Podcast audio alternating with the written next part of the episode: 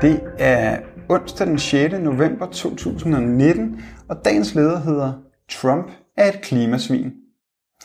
Det er på sin plads at pege fingre af præsident Trump og USA, der er verdenshistoriens største klimasønder. USA er det land i verden, der har udledt, udledt mest CO2 til atmosfæren, og mandag trak Trump USA ud af Paris-aftalen, hvis mål er at holde den globale temperaturstigning på under 2 grader, helst under 1,5 grader, for at undgå den definitive globale klimakatastrofe. Sammenholdt med USA under Trump har EU og EU-tilhængerne let spil, når de påstår, at unionen kan være en effektiv ramme om løsningen af klimaproblemerne, som selvsagt er et grænseoverskridende problem og derfor skal løses i et forpligtende internationalt samarbejde.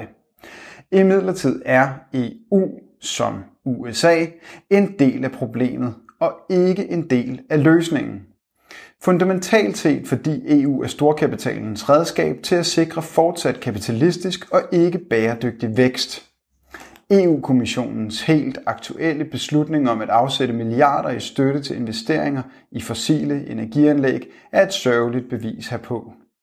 Trumps meddelelse til FN mandag den 4. november om, at USA nu indleder den formelle proces for at udtræde af Paris-aftalen, vækker vrede i brede kredse i USA og internationalt.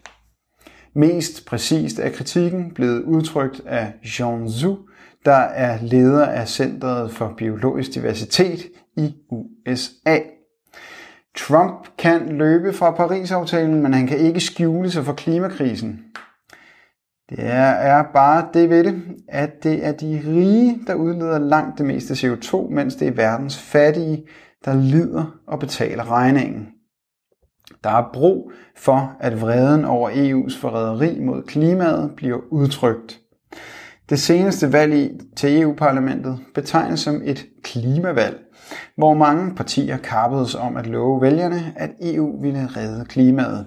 Men næppe har de nyvalgte medlemmer af EU-parlamentet sat sig, før EU-kommissionen brutalt afslører, at EU stadig og i årtier fremover satser på fossil energi. Kommissionen har lige udsendt en lang liste over energiprojekter, som kan, sørge, som kan søge økonomisk støtte fra EU. Og listen domineres af naturgasprojekter. EU søger at retfærdiggøre skandalen med, at antallet af naturgasprojekter på listen trods alt er faldet fra 53 til 32. Men kritiske klimaorganisationer påpeger, at det lavere antal blot dækker over, at en hel del projekter er samlet i puljer, der kun tæller én gang.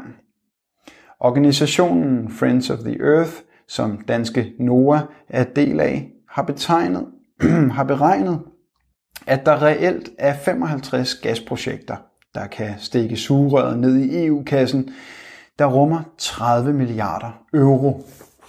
Og EU's medlemslande lever heller ikke op til øh, alt talen om at satse på investeringerne på energianlæg, der ikke udleder CO2. Mellem 2014 og 2016 har EU-landene således hvert år i gennemsnit støttet energianlæg til kul, olie og gas med 55 milliarder euro.